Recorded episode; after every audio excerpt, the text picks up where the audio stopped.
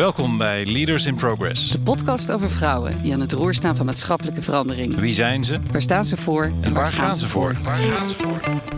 Ik ben Nadine Klokken, CEO van KNAP, de online bank die de financiële wereld van binnenuit vernieuwt. En ik ben Dave Jongenelen, medeoprichter van BuzzWomen. Dagelijks stellen wij vrouwen over de hele wereld in staat vooruitgang vorm te geven. Waarom deze podcast? We willen je inspireren om aan het roer te staan Van je eigen bezieling en maatschappelijke vernieuwing. Welkom bij Leaders in Progress. Welkom bij Leaders in Progress. Wij zitten in de bossen van Austerlitz en we hebben vandaag een bijzondere gast, Kirsten Wegener-Tousset. En ik denk dat alle luisteraars die eh, geïnteresseerd zijn in ondernemen met een missie, ehm, vandaag eh, extra aandachtig moeten luisteren. Ehm, Kirsten ga ik even introduceren. Ehm, sociaal ondernemer en oprichter van De Kleine Keuken. En de missie van De Kleine Keuken is om ieder kind gezond eh, te laten opgroeien en energiek te laten opgroeien. En de biologische en voedzame producten van De Kleine Keuken die zijn te vinden in onder andere de Jumbo en Albert Heijn. En sinds kort hebben jullie ook de overstap gemaakt naar eh, de Duitse eh, consumentenwereld, die kleine kuchen. En voor de kleine keuken was jij acht jaar lang bij Unilever werkzaam. Totdat je uit on- onvrede met het aanbod op kindervoedinggebied eigenlijk eh, dacht van ik ga voor mezelf beginnen. En daar gaan we straks eh, veel meer over horen. Ehm, Kirsten is 41 jaar oud, woont in Driebergen met haar man Bas en haar drie kinderen Kiki, Billy en Benja. En eh, van harte welkom Kirsten. En ik ga gelijk met de deur in huis vallen. Van als je nou naar negen jaar de kleine keuken kijkt, wat heb je daar het meest over jezelf in geleerd? Leuke vraag. Ik heb over mezelf geleerd dat het heel belangrijk is dat je onderkent wat je wel heel goed kunt en wat je niet heel goed kunt. Als ondernemer ehm, is de valkuil heel groot dat je maar doorgaat en alles aanpakt wat je tegenkomt. Maar juist eh, dan is het belangrijk om te onderkennen waar je wel energie van krijgt en waar je geen energie van krijgt. En in het begin is dat natuurlijk heel lastig, want dan moet je gewoon alles doen wat er voorbij komt, zodat je zorgt eh, dat je bedrijf gaat lopen. Maar als je een team krijgt, dan is juist de kunst om te kiezen waar jouw kracht ligt. En om dat te ontdekken, dan moet je wel even ergens doorheen, want het is lastig om het los te laten. Maar uiteindelijk is dat ook het allerbeste voor je bedrijf. En daarnaast heb ik ook geleerd om te kunnen ontspannen. Want als je in het begin begint en je hebt eh, weinig geld en je moet heel hard werken, dan wil je eigenlijk dat elke minuut nuttig besteed wordt. Dus dan wil je dag en nacht aan de slag om het maar te laten lukken. Terwijl op den duur dat niet ehm, goed werkt voor jezelf, voor je gezin, maar ook niet voor je bedrijf. Dus ik denk dat die twee dingen wel de belangrijkste dingen zijn die ik along the way geleerd heb. Dank, dat is een mooie aftrap. En als wij teruggaan naar hoe jij zeg maar zelf opgegroeid bent. Eh, jullie missie is om kinderen energiek en gezond te laten opgroeien. Als je teruggaat naar jouw eigen opvoeding en eh, hoe het in jullie gezin gaat, van wat voor, wat voor context kom je? Kun je ons daarin meenemen? Ja, ik kom uit echt een ondernemersgezin. Mijn ouders ehm, hadden banketbakkerijen. Dus ik ben echt eh, als ondernemend kind opgegroeid. Ik mocht altijd helpen in de zaak. Vanaf mijn negende mocht ik geld verdienen in de oliebollenkraam. Eh, maar ook achter de toonbank, in de Oh, bakkerij helpen, dat soort dingen. Ehm, en eten was altijd een heel groot onderdeel van mijn leven. En is dat altijd ook gebleven. Eten en drinken waren zo belangrijk bij ons thuis. Het moest goed zijn, moest zelf gemaakt zijn. En eh tompoesen van de HEMA kwamen er bijvoorbeeld bij ons echt niet in. Dat was echt een schande. Ehm, want dat was dan gemaakt van eh, poederroom en dat kon echt niet, want het moest echt van melk en van eierdooiers, et cetera. Ehm, dus ik kom uit een ondernemend en heel erg food-loving, zeg maar, gezin. En, hoe- en hoe zag dat gezin er eh, verder uit qua samenstelling? Ik had eh, twee jongere broertjes. Die zijn twee en vier jaar jonger dan ik. En twee ouders die nog steeds bij elkaar zijn. Ja, fijn. En als je, als je een beetje bekijkt wat voor een kind jij was in die tijd, hoe zou je jezelf dan eh, typeren? Enorm leergierig. Ehm, ik vroeg heel veel vragen die eigenlijk eh, voor een kind niet heel eh, gewoon waren. Ik wilde, ik had heel veel energie, heb ik nog steeds, dus komt nog steeds goed van pas. Ehm, ik leerde makkelijk. Ehm, maar ik dacht wel altijd van, nou, als ik het huis uit kan, dan ga ik zodra ik de kans heb. Want ik dacht, er is nog zoveel meer te ontdekken dan, eh, dan het plaatje waarin ik opgroeide. Had dat te maken met, het, met dat je ouders eh, ondernemer waren en wellicht heel lokaal gefocust waren? Ja, ook. Dat is natuurlijk, eh, je gaat elke dag naar dezelfde plek toe. Je gaat elke dag naar de, ja, eigenlijk speelt je leven zich af binnen twee plekken, plaatsen in Nederland. Ook, maar ook dat ik nieuwsgierig was naar de rest van het leven. En was het een, ooit een optie om de, de, de zaak van je ouders over te nemen? Nee. Want, Nee. dat zeg je heel Ja, stellig. ja, zeker. Ja, omdat, eh, wat jij net zei, de wereld is vrij klein en het is heel hard werken. En daarnaast zei mijn vader, er zijn ook andere manieren om je geld te verdienen zonder dat je zo hard hoeft te werken. Want zij werkte zes dagen in de week. Eh, en daarnaast dacht ik, ja, ik heb dit gezien nu. Ik zou ook wel eens willen kijken wat er nog meer te doen is in de wereld. En had je, ga je gang? Dat gebeurt ons niet vaak. Nee. nee. Eh, ik las ergens eh, dat je eh, vroeger eh, journalist wilde worden. Ja, klopt. Ja. Kun je daar iets meer over vertellen? Ja, dat had echt met die nieuwsgierigheid te maken. Ik wilde graag alles weten en overal bij zijn. En ehm, ik praatte altijd voor mijn beurt. Eh, Ik kon slecht stilzitten. Dus ehm, ja, dat was een van de mogelijkheden. Maar eigenlijk wist ik het niet heel goed hoor, wat het nou inhield.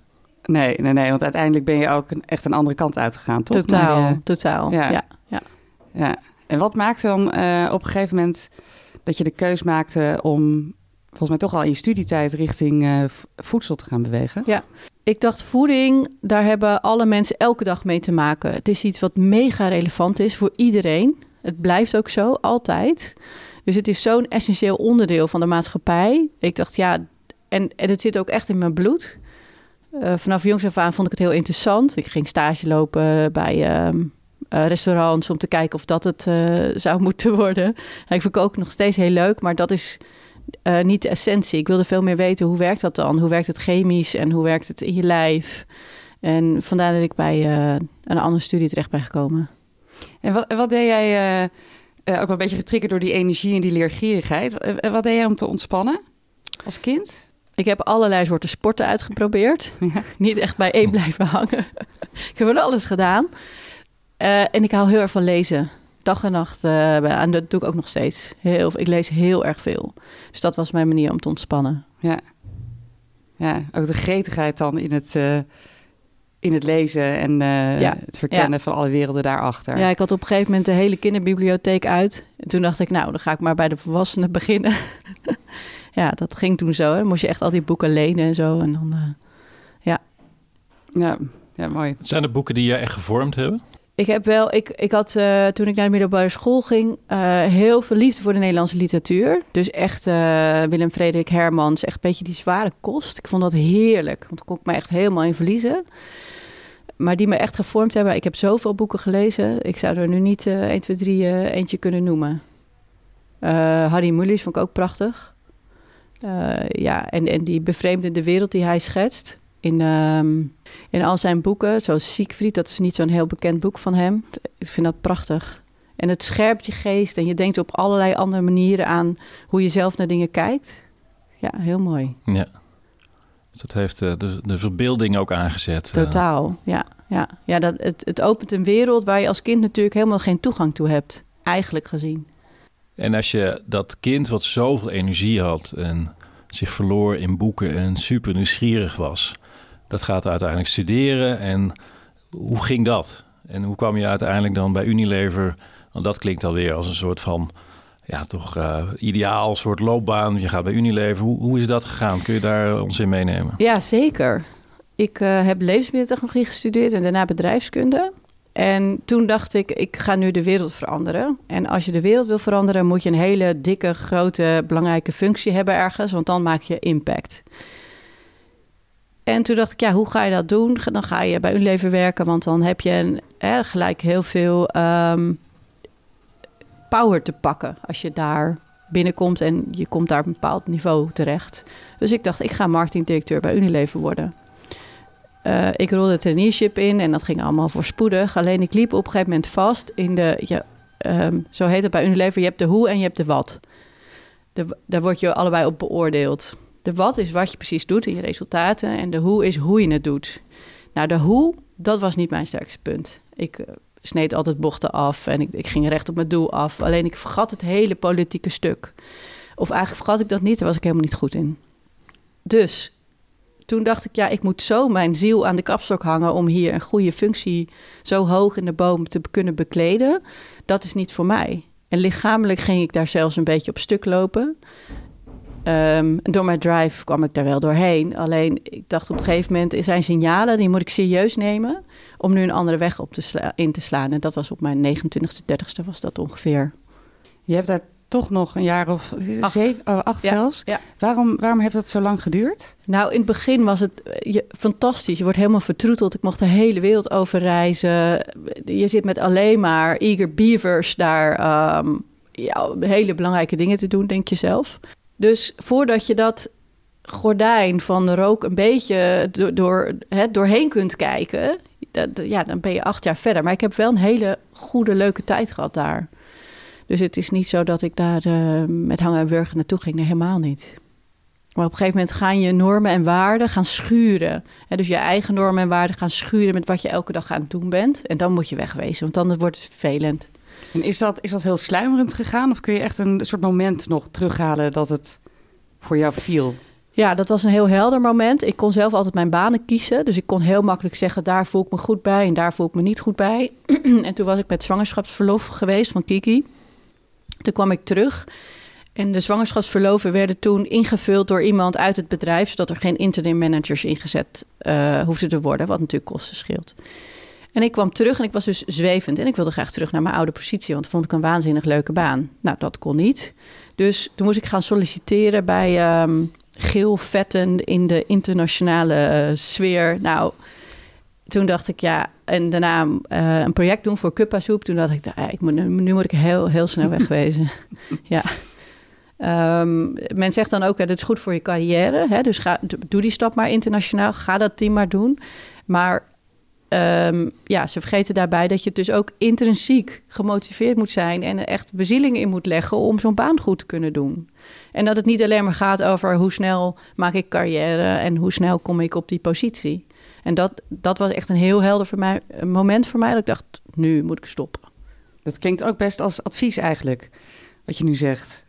Dat we misschien iets te makkelijk soms uh, moeilijke banen of keuzes verkopen als... Uh, hè, als het een beetje pijn doet of het is niet leuk, dan, ja, dan leer je ervan. Erbij. Het is goed voor je. Ja, precies. Word je hard van.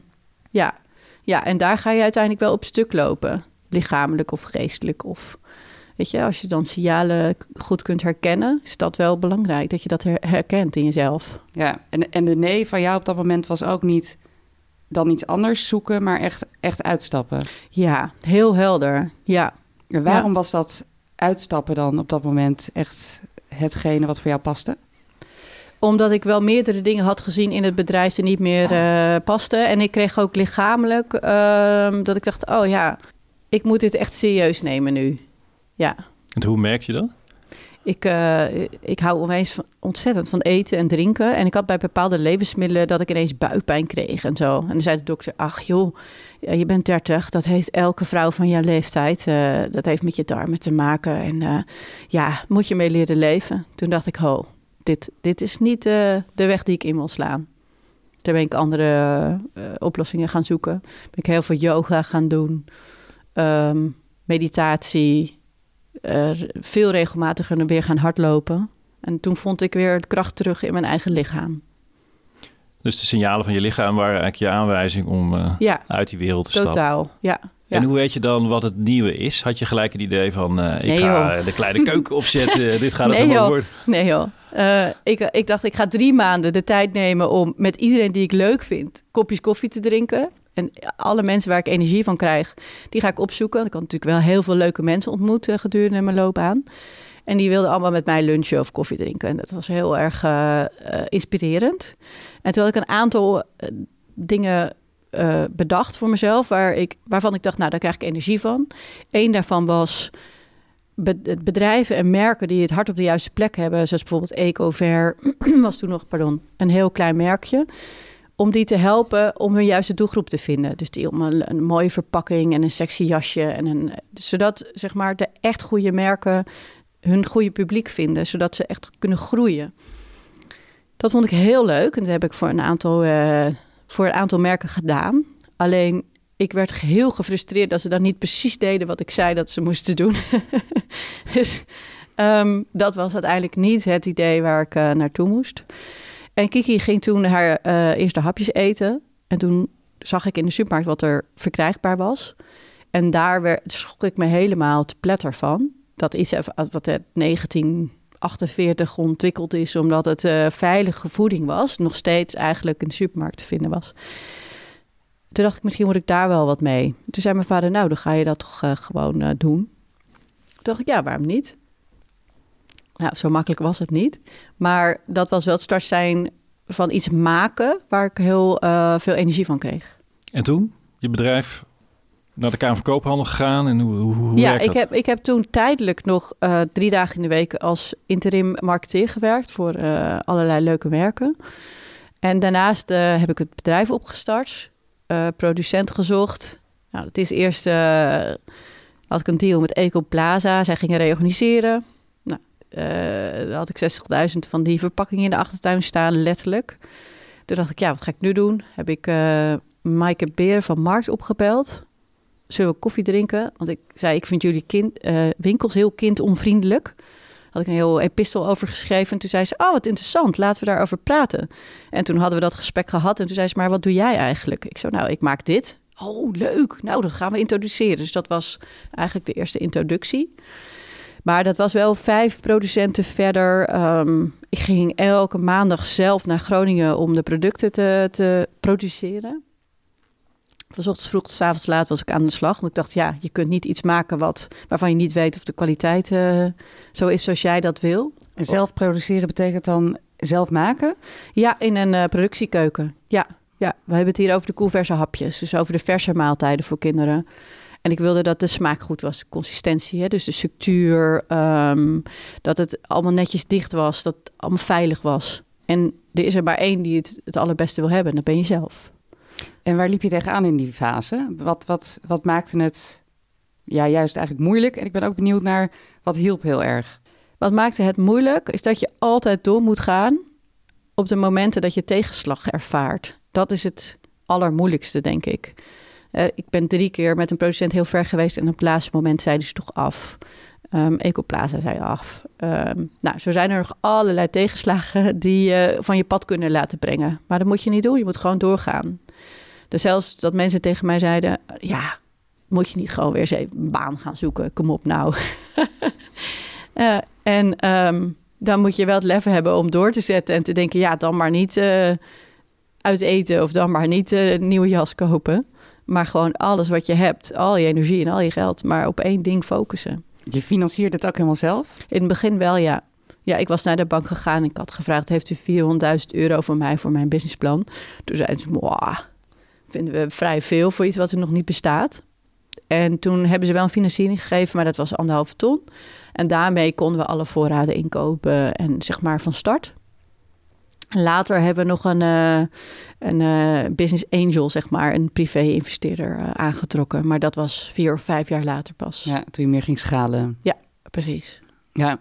En hoe werkte dat dan? Want je zegt, ik krijg je tegenslag en weer een tegenslag. Ik kan voorstellen, nog een tegenslag. Dan zeggen inderdaad die mensen om je heen. Misschien zelfs al mensen heel dichtbij in de buurt. Van nou meid. Zeker. Superleuk. ja. je hebt je even kunnen uitleven, ja. maar it's ja, time. is leuk geweest. Uh, hoe, hoe deed je dat voor jezelf om dan de kracht te vinden om toch door te gaan? Ik heb altijd een hele sterke intern uh, kompas, een sterke stem en daar heb ik altijd naar geluisterd. En ik heb een aantal eigenschappen die. Um, uh, ik ben bijvoorbeeld weinig empathisch, maar wel heel gefocust. En het komt niet altijd van pas, maar in deze situatie komt het, kwam het goed van pas. um, dus ik leg, kon, leg ja, ik kon me daar heel goed voor afsluiten.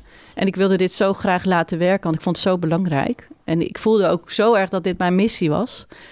Um, ja, dan ga je gewoon door. En waren er, uh, waren er nog mensen die daar ook een belangrijke functie in speelden? Of was het echt wat je beschrijft, uh, Ja, gewoon... Nou, dat was een vrij eenzaam traject. Je was toch eenzaam, ja? Oh, ja? Interessant is dat. Ja, mijn partner Bas heeft wel veel gesteund hoor. Nou, Absoluut. ja, bedankt. Ehm, ja, maar eh, in principe vinden mensen het... eh, ehm, over het algemeen vinden ze het ook moeilijk om te zien dat je die weg inslaat. Want je kiest een ander pad. Ehm, je bent anders. Je bent aan het worstelen. Ja, dat is niet altijd eh, gemakkelijk. Ja, het is een onzeker pad ook, hè? Ja, Ja. totaal. Dat is natuurlijk ook niet helemaal de, de gewone staat van eh, comfort. Wat, wat is de schaduwkant, eh, Kirsten, als je terugkijkt? Van wat heeft het je gekost? Nou, zo kijk ik er eigenlijk niet naar. Ik kijk er niet naar van wat heeft me gekost. Het he- Kijk, als, het, als iets echt iets kost, dan leer je er ook wat van. Dus achteraf, als je terug kunt kijken, dan zijn dat juist de meest krachtige lessen die je maar kunt krijgen. En het vormt je ook heel erg. Ehm, en het leert je, het, het, eh, brengt je heel erg terug naar jezelf, naar jouw kern, naar wie jij bent. En dat is juist alleen maar heel goed. Het wil niet zeggen dat het prettig is, maar het is wel heel krachtig en goed voor jezelf om jezelf te leren kennen. Dus ik, ik zou dat niet willen benoemen als schaduwkant. Zou je dingen anders gedaan hebben als je nu terugkijkt? Dat is altijd een koe in de kont kijken natuurlijk. natuurlijk. Ja. Ehm, ik weet het niet. Ik denk het niet. Ik denk dat je je pad volgt zoals je het zou moeten volgen. Ik denk dat er dingen op je pad komen die op je pad moeten komen. En dat je die dan later weer kunt gebruiken als je in een andere situatie terechtkomt. Nee, dus ik, ik denk niet dat het anders gelopen zou moeten hebben. ja, elke stap heeft wat gebracht Ja. in die zin. Ja, Ja. En waarschijnlijk lopen de wegen ook niet, wat je net al zei, het loopt niet van A naar B. nee, absoluut niet. Nee, nee daarom.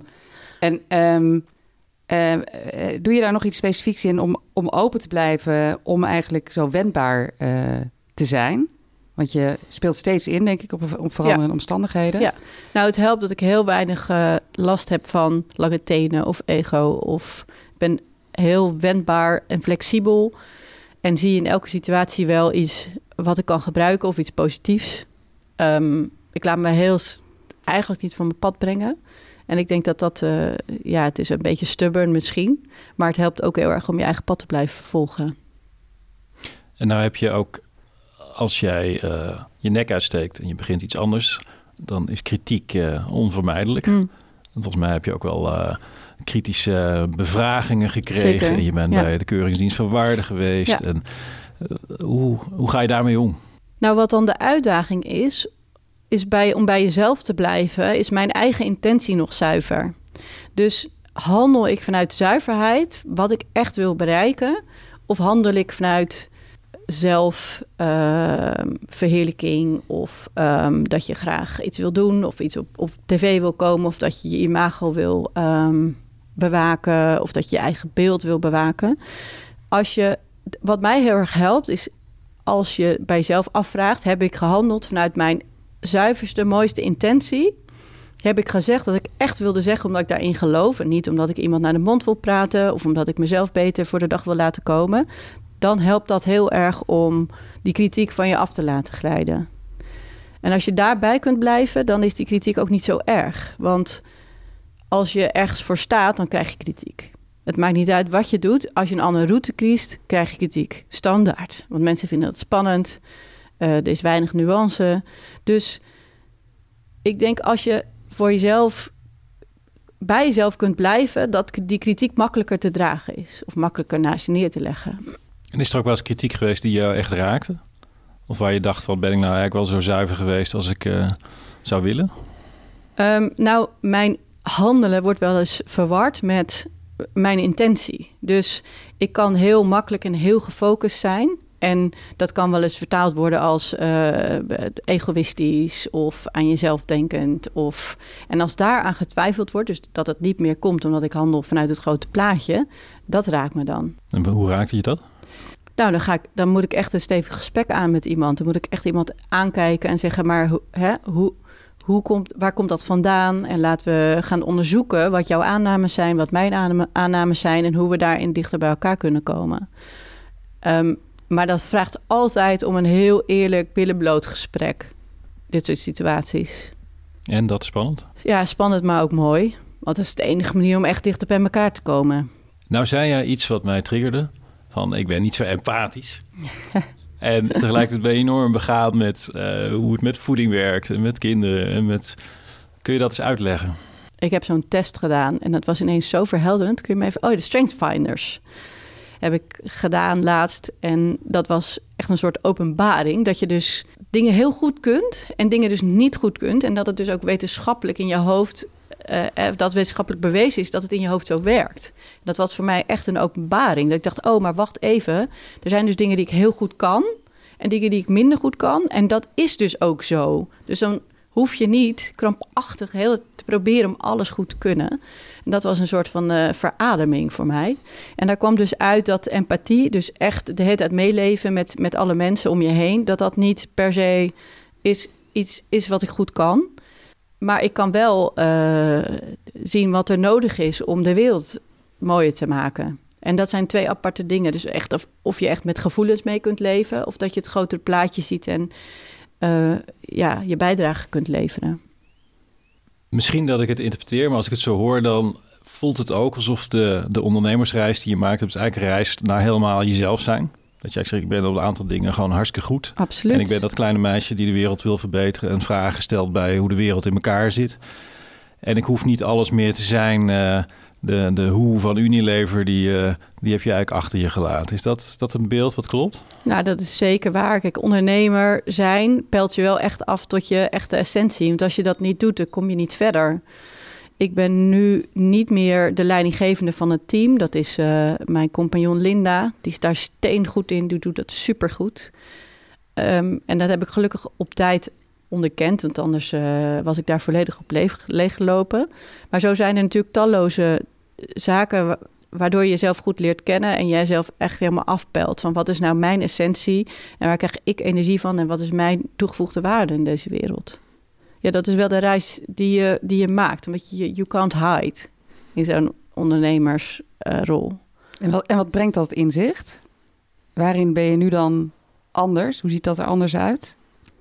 Ik denk dat het minder aangepast is. Ik denk als je je aanpast aan wat de omgeving van je vraagt, dat je minder je eigen energie kunt um, uitstralen. Dus minder je kracht kunt tonen. Ik denk dat dat wel het allerbelangrijkste is. Kijk, als je in de aanpassing zit, dan, dan laat je toch iets van jezelf niet zien.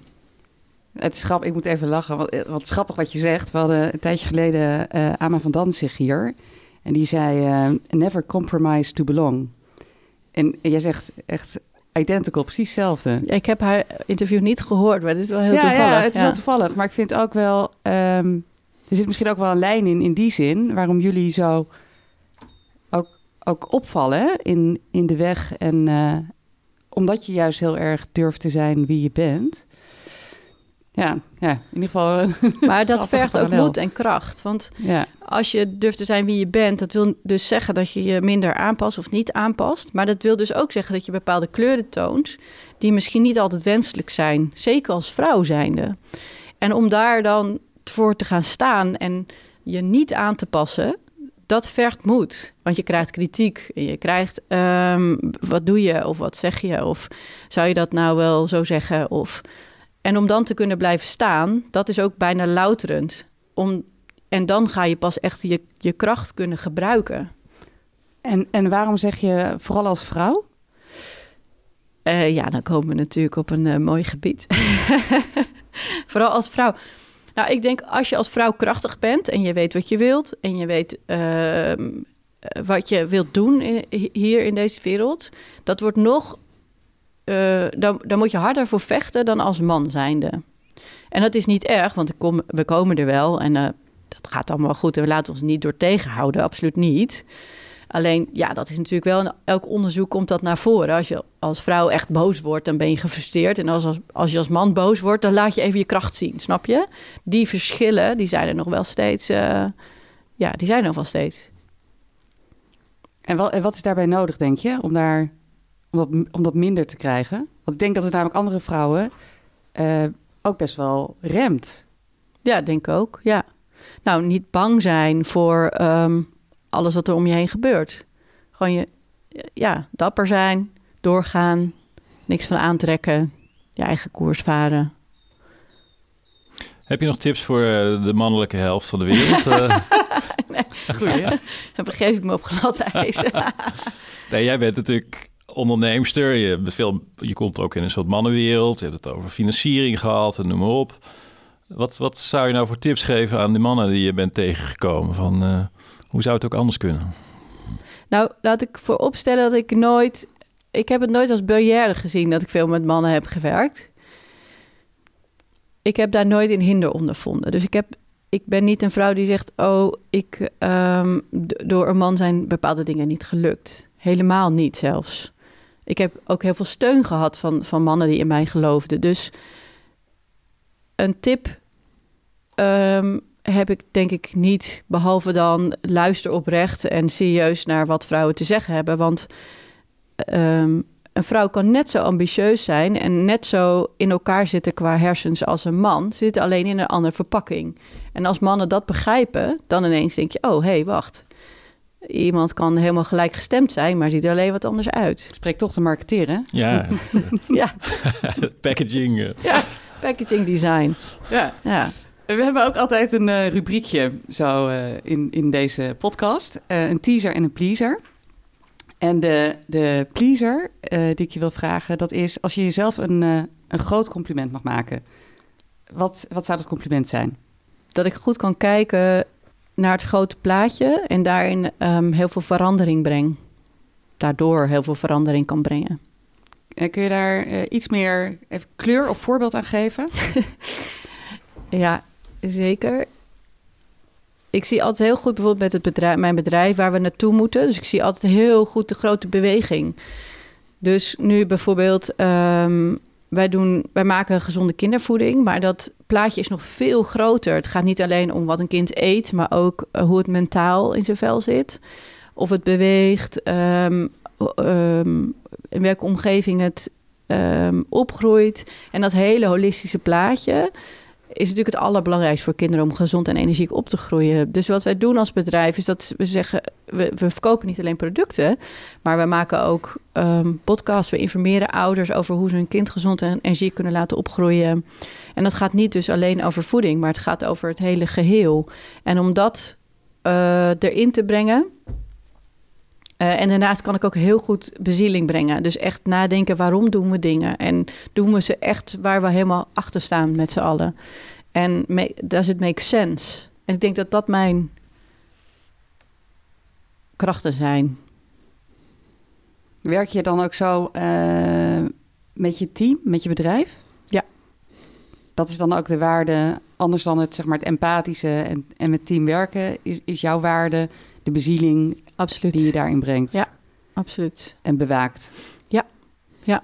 Ja, ja, ja helder. Ja, dat is ook, eh, vind ik ook zo'n patroon. ja, niet, ik wil je niet, het is mooi om te horen. Gewoon, het is zo'n eh, richtinggevende energie of zo, of, of lading die je daarmee geeft. En, en dat dat dus ook niet altijd zit op dat je dan, ja, ik weet niet, eh, eh, teams moet managen of, daar staat het eigenlijk helemaal los van. Zeker. Ja, Ja. absoluut. Ja. Hey, en de, en de eh, teaser, dat is ehm, eh, als je kijkt naar de ingrediënten in jouw voedsel, zitten daar ook af en toe voedselproducten in die minder gezond zijn. Zoals wat, het programma wat je net aanhaalde, nogal op een zeer charmante manier ten, ten tafel bracht. Ehm, is, dat, is dat zo? Als je het hebt over ingrediënten, is dat niet zo. Ja? Want daar gaat dus ook de hele discussie over... waardoor we af en toe boven het maaiveld uitsteken... of eigenlijk heel vaak. Ja. Wij hebben het over de ingrediënten die je gebruikt om producten te maken... dat dat eh, uitmaakt. Dus ik ga een heel klein stukje technisch iets vertellen. Je hebt bijvoorbeeld koolhydraten en eiwitten en suikers. Dat, die staan op de achterkant van de verpakking. Daaraan kun je zien hoeveel suikers erin zitten. Maar wij zeggen, het gaat niet alleen om koolhydraten, suikers en hoeveelheid energie. Het gaat ook om in welke verpakking dat komt. Dus om het helder te maken, als je een appel eet, daar zitten suikers in. Ehm, maar als je een hapje witte suiker neemt, daar zit ook heel veel suiker in. Het verschil is wat het doet in je lichaam. En wij geloven totaal dat zeg maar een ongeraffineerde suiker, dus waar alle vitamine, mineralen, ballaststoffen, vezels zo ehm, nog bij zitten, dat je lichaam dat veel beter kan verteren, maar ook langzamer opneemt dan als je een hap witte suiker neemt. En daar gaat die dus hele discussie over. Dus de wetenschap zegt, maakt niet uit of je een appel eet of een hap witte suiker, suiker is suiker. Um, er zijn talloze wetenschappen die, dat, het tegendeel bewijzen. Het is alleen hoe je het bekijkt en welke kant je kiest. Um, die discussie waar je het over hebt, daar ging het over suiker is suiker. Maar als je één koekje eet van ons met um, ongeraffineerde suikers erin, heb je minder suiker binnen dan als je een banaan eet. Um, of bijvoorbeeld als je een tompoes eet, um, wat hij dus aanhaalde, daar zitten zoveel ballaststoffen in die echt ontzettend ongezond die zijn. Die niet mocht eten vroeger. Precies, maar dat ging niet om de balstoffen, maar ging om de smaak. Ja, precies. Um, en daar gaat eigenlijk het hele gedachtegoed over. Dat je bijna in de clash komt met de, um, de gevestigde orde en dat toch aan de kaak stelt. Het zegt, jongens, wat je eet, daar zit energie in. Wat je eet, dat, het is belangrijk, want wat voor pakket je dat eet. En niet dat je het uitkleedt tot alleen vetten, koolhydraten en suikers. En daar gaat ook die hele discussie over. En dan ja, die discussie moet je wel durven voeren. Want als je dat niet doet, verandert er nooit wat. Maar dat betekent niet dat je heel gelaten wordt. ja, ja, tuurlijk, tuurlijk. Dat begrijp ik ook. Ik denk dat het ook wel... Uh, het geeft in ieder geval wel weer een ander perspectief op die discussie. Maar geldt het voor jou ook voor andere middelen dan voedsel? Dus uh, ik noem maar wat uh, textiel of dit principe. Pas je dat breder toe voor jezelf? Ja, absoluut. Dat probeer ik wel te doen. Duurzame kleding kopen, duurzame merken, veel tweedehands. Voor, kinderen, voor de kinderen koop ik ook heel veel op Marktplaats. Uh, ja, ik probeer, ik, we eten ook thuis helemaal biologisch. Omdat ik echt geloof dat al die gifsoorten bij elkaar... een soort cocktail vormen voor je, voor je lijf... wat uiteindelijk uh, ziektes tot gevolg uh, heeft. Dus ja, ik, ben daar, ik kan daar dagen over praten. ja, ik zie het. Goed is dat. Wat is nou echt nodig in die voedings industrie. Wat is nou de grote verandering? Als je zegt de kleine keuken is nog maar, uh, laten we zeggen, dat is het voorportaal van een hele grote beweging die ons te wachten staat. Ja. Wat is de essentie van die grote beweging en wat kunnen we daar zelf aan doen? Um, hoe ik het zie is dat monoteelt en monolandbouw en het gebruik van uh, gif, um, dat zou veel anders kunnen. Um, als je ziet in de biologische landbouw wordt dat zo anders aangepakt. Um, er wordt bijvoorbeeld uh, geen kunstmest gebruikt, er wordt, uh, zodat de grond um, niet wordt uit, de grond wordt niet uitgeput. Um, en alles eigenlijk wat je met die grond doet, vind je terug in groente en fruit wat je vervolgens eet. En er zijn talloze studies geweest dat als je op een biologische manier gaat boeren, dus dat betekent ook dat je land en vee teelt, landbouw en veeteelt bij elkaar brengt op één bedrijf, um, dat je daarmee prima um, de wereld kunt voeden. Ik denk als we daar meer naar gaan kijken, dus dat we niet alles lostrekken, dus mega grote stallen en vervolgens heel veel monoteelt. Um, als we dat weer bij elkaar brengen en kijken echt naar de kwaliteit van de bodem, van de aarde, dan zijn we denk ik een heel end. Maar dat duurt uh, nog even, ben ik bang. En wat ga jij daarin doen? Wat zijn de toekomstdromen en, en plannen die je hebt? Al onze ingrediënten worden natuurlijk ook al 100% biologisch gesourced. En die zijn in de normale supermarkt verkrijgbaar. Dus we um, door die ingrediënten in te kopen, um, stimuleren we ook die organische en die biologische landbouw. En daarnaast gaan we ook heel veel mensen, of zijn we al heel veel mensen aan het vertellen wat de relevantie is van goede voeding um, en de levensenergie van voeding. En dat dat dus ook de levensenergie in je lichaam beïnvloedt.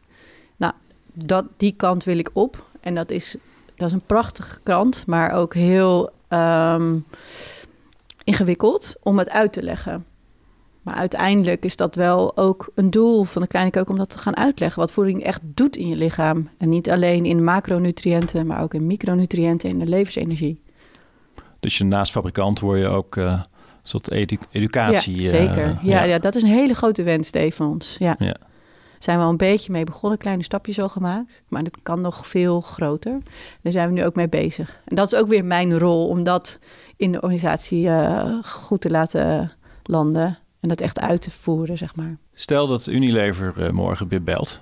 En uh, zegt van, eh, ja, we hebben die podcast gehoord en Kirsten, je moet toch bij ons marketingdirecteur worden. En je krijgt, zeg maar, de rode loper wordt voor je uitgerold. En dat hoe, dat is niet meer belangrijk. Je mag het helemaal zelf vormgeven en jij kunt dat concern nog verder dit pad opbrengen. Wat, wat zou je dan zeggen? Nou, dan zou ik twee seconden in de verleiding kopen, komen, want dan zou ik eindelijk een leuk vakantiehuis op Sardinië kunnen, komen. maar vervolgens zou ik weer bij zinnen komen. En dan ook beseffen dat juist de verandering moet komen van dit soort kleine bedrijven. En ik denk als wij ons weer overgeven aan zo'n groot macht, dat we dan weer verzanden in, in, de, in de gehele um, structuur daar. Ik heb natuurlijk ook een paar keer gezien dat kleine bedrijven werden overgenomen. Ik denk niet dat dat de oplossing is. En wat wel? Wat wel? Ik denk als er heel veel merken zelfstandig blijven, die zelfstandig zijn opgezet en steeds groter worden, maar ook op hun manier ook andere gebieden zeg maar gaan, uh, gaan integreren. Je hebt, ik heb, we doen nu verzorging, uh, voeding, we doen een klein beetje verzorging, dat kan nog breder. Dus dat, we, dat al die bedrijven eigenlijk een hele nieuwe visie gaan brengen in de wereld hoe het ook kan. En goed met mensen omgaan. Um, ja, echt zeg maar een bezielde onderneming groter maken, dat is denk ik de, hoe, het, hoe het moet in de toekomst. En ik denk dat echt grote multinationals niet meer uh, op een gegeven moment niet meer van deze tijd zijn. Mooi woord, bezieling. Wat is bezieling voor jou? Bezieling is dat je echt inbrengt wat je van diepste binnen voelt wat je moet doen. En dat je steeds resoneert, klopt het wat ik doe? Klopt het wat ik doe? Constant even in tune, zeg maar, met je, met je grote opdracht. En dat uh, vervolgens um, gaat doen. En hoe kom je achter je grote opdracht? Ja, dat is een goede vraag, Dave. Ik denk dat iedereen dat heel diep inside wel weet. Maar genoeg rust nemen, genoeg reflectie, genoeg tijd met jezelf, mediteren. Het lukt niet altijd, maar het kan ook op andere manieren natuurlijk. Door het bos wandelen, uh, tijd alleen doorbrengen. Dan kom je al een heel eind. Ik denk ook dat je kunt voelen als dingen echt jou echt energie geven, jou echt blij maken. Dan zit je al op de goede richting, dus dan kun je dat pad inslaan. En dan weer verder kijken wat het brengt. Wanneer was jij voor het laatst echt heel blij? Ik ben over het algemeen wel een blij persoon. ja, oh ja, ik weet wel. Uh, een paar weken geleden bestond ons bedrijf negen jaar. Dus echt de oprichting tot, tot nu was negen jaar. En het hele team had uh, een grote verrassing klaargezet. En taart besteld en alles versierd. En om tien uur champagne, sowieso een goed idee. um, en dat hadden ze als verrassing. Dus ik kwam binnen en iedereen stond, jee. Dus dat was wel echt een heel leuk moment. Ik ben nog even getriggerd op het bezielingstuk. En ik hoor jou meditatie in reflectie zetten van het spirituele aspect. Van hoe kijk je daarnaar? Ja, ik ben er altijd open in geweest. Ik sta, daarvoor, ik sta daarvoor open. Ik denk ook echt dat je, dat je altijd een klein eh, stemmetje in je hebt waar je naar kunt luisteren. Je kunt kiezen om dat te negeren. Te denken, ah, is niet handig, ik heb er geen zin in. Maar je kunt er ook naar luisteren. En dat is voor mij de grootste vorm van um, spiritualiteit. Dus dat je dat stemmetje wat je voelt of hoort in jezelf, dat je dat volgt. En wat is dat voor jou, Dave? Wat bedoel jij met spiritualiteit? Nou, ik geloof er heilig in dat wij uh, dat in ons eentje dat we heel veel denken voor elkaar te krijgen, maar dat er een soort groter veld is of een dimensie is die je ook stuurt, zeg maar. Tuurlijk. Ja. En, en daar open voor staan en daar iets mee doen. Dus dat voel ik ook bij Kirsten. Van als ik jouw verhaal hoor als vanuit je jeugd. Het voelt alsof je een, eh, een grote opdracht hebt. Je stelde vragen over de wereld die je eigenlijk niet, misschien wel niet hoorde te stellen bijna als kind op die leeftijd. Je bent daar dingen mee gaan doen. Dus mij triggert dat heel erg ja, hoe zit dat dan? En ook als je luistert, denk ik van het is een soort vergeten dimensie of iets van ja, taboe is een groot woord. Maar ik vind het heel interessant om te horen van ja, uh, hoe stem je daarop af en, en hoe werkt dat dan? En hoe kan het je helpen? Dus vandaar ook dat ik het vraag van ja, het voelt alsof jij een hele grote opdracht te vervullen hebt. Dat klinkt altijd zo zwaar en groot. Ja, dat heeft iedereen. Ja, hoe zie je dat? Ja, ik denk dat iedereen een eigen opdracht te vervullen heeft in het leven. En dat we een beetje kwijtgeraakt zijn door denken, door de geest, door de ratio, om daar achteraan te gaan. En ik denk ook dat het verband houdt met dat mensen burn-out raken. Of dat mensen uit hun energie zijn. Die volgen dan niet meer hun pad, wat eigenlijk de bedoeling was. En dat kost mega veel energie. Dat is wat het meeste energie kost in je leven. Is niet je pad volgen. Vechten tegen je pad. Dat, dat is. Daar kan je, daar kan je zo op leeglopen. Ja. Dus echt luisteren naar wat je zelf voelt en denkt en waar je energie naartoe gaat. En dat volgen, dan ben je al een heel eind, denk ik. Dus daarmee is burn-out of stress ook een soort bezielingsvraagstuk. Van doe je dan echt de dingen die, die jou bezielen? Ja, totaal. Ja, dat denk ik echt. Mooi. Dus er zit een eh, mooie spirituele dimensie in, eh, in eh, wat je doet. En eh, wie je bent en ook wat je in je werk doet. Zijn er nog dingen die we niet van je weten of waar we het niet over gehad hebben? die Je denkt, die zijn wel belangrijk. Ik kan heel lekker koken. en ik denk de hele tijd, zou ik toch chef worden? Maar ik denk, nee, toch maar niet. Ehm, nee, volgens mij niet. Volgens Welke mij chef eh, heeft jou eh, geïnspireerd? Ik heb ooit stage gelopen omdat ik het zo leuk vond bij de Libreien, bij Johnny Boer.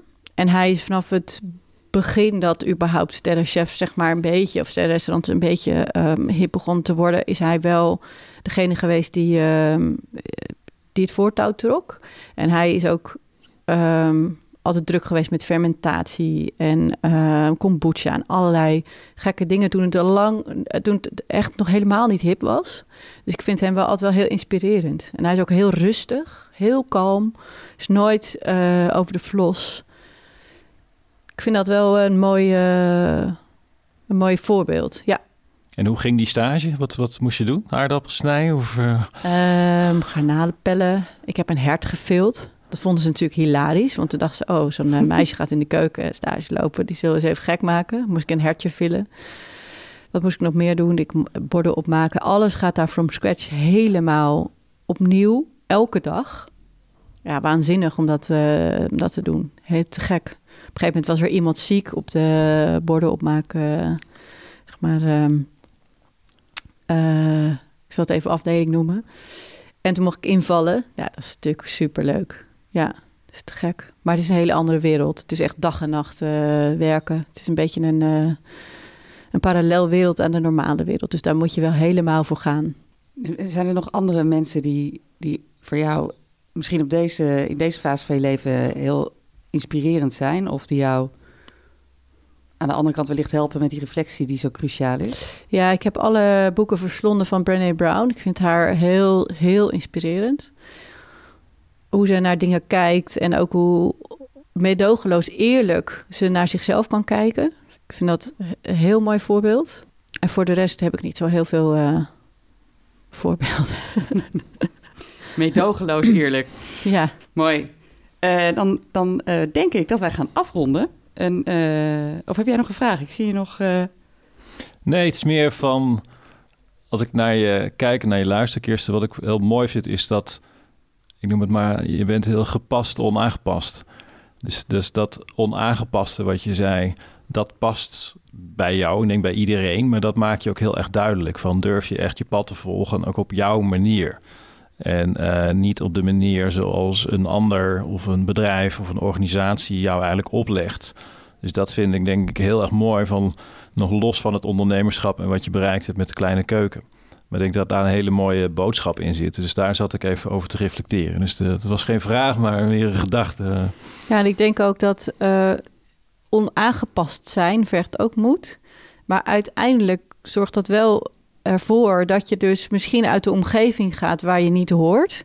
En dat je terechtkomt op, in een omgeving waar je wel past en waar dat wel wordt gewaardeerd. Dus je moet ook niet bang zijn om onaangepast te zijn. Want in een andere omgeving kan dat juist heel gewenst zijn hoe je bent. En ik denk dat dat, als je dat beseft, mm, dat je daar eh, echt stappen dan in kunt maken. Snap je wat ik bedoel? Ja. Ja, mensen proberen zich altijd aan te passen aan de omgeving, omdat ze dat dan graag willen om daar te zijn. Maar misschien moet je dat helemaal niet doen. Misschien moet je denken: dit is niet mijn omgeving. Ik moet nu naar een andere omgeving op zoek, want hier pas ik dus niet. In plaats van de omgeving past niet. Dit is dus eigenlijk een oproep aan onze luisteraars. nee, het klinkt een beetje flauw, maar toch, hè? Als je je zo voelt, ehm, dan zijn dit denk ik wel de voorbeelden ook die hoop geven om gewoon een stap te zetten. Zeker. Ja. Ik ga een paar dingen even terughalen over wat jij eh, eh, verteld hebt. Je startte met eh, je learnings. Eigenlijk eh, best wel eh, ja, eh, overzichtelijk. Hè? Aan de ene kant weten waar je goed en niet goed in bent. Dus wat je energie brengt, wat je geen energie brengt. En aan de andere kant gewoon heel goed leren om, en misschien is dat niet eens de andere kant, maar hoe je ontspannen kunt zijn, hoe je een goede balans eh, eh, kunt hebben in je leven. Waarbij voor mijn gevoel de lijn zit op heel erg bij je eigen intentie blijven, heel zuiver blijven, heel puur zijn. Bijna wat je ook eigenlijk over je eigen voedsel vertelt. Hè? Dus ingrediënten ook zo puur en echt mogelijk uh, behandelen. Um, uh, blijven staan zoals je zelf bent. Het is bijna louterend. Je gebruikt het woord louterend, dat al een prachtig, prachtig woord is. Het vraagt lef. Onaangepast zijn vergt moed. Uh, meedogenloos eerlijk gebruikt je als, eigenlijk als, als kenmerk van iemand die jou inspireert. En ik denk ook dat jij zelf eigenlijk met jouw persoonlijkheid dat ook bent, meedogenloos uh, in je gerichtheid, in je power om ervoor te gaan. En misschien ook af en toe een bepaalde hardheid die daarbij komt. En gelijkertijd echt zo in, in verbinding met uh, waartoe, het, waartoe het dient en waarvoor jij er bent. Ik vond het een uh, ja, inspirerend gesprek. Ik wil je er heel erg voor bedanken. Geen dank, heel graag gedaan. Dankjewel. En dan hebben we straks nog even een cadeautje voor je. Oh, leuk. Altijd leuke cadeautjes. Heel veel dank, Kirsten. Succes met uh, de kleine keuken en uh, ook met de uitbreiding uh, naar Duitsland en misschien wel andere landen. Dus wij blijven het volgen en heel veel dank voor vandaag, voor het gesprek. Graag gedaan. Dankjewel voor het luisteren naar deze aflevering van Leaders in Progress. We hopen dat je ervan genoten hebt en er volgende keer weer bij bent wanneer we een nieuwe gast aan tafel hebben. Ben jij geïnspireerd en zou je ook willen werken aan vooruitgang? Dat kan. Ga nu naar www.leadersinprogress.nl en kom in actie. Of neem direct contact met ons op via de e-mail. Graag tot de volgende keer.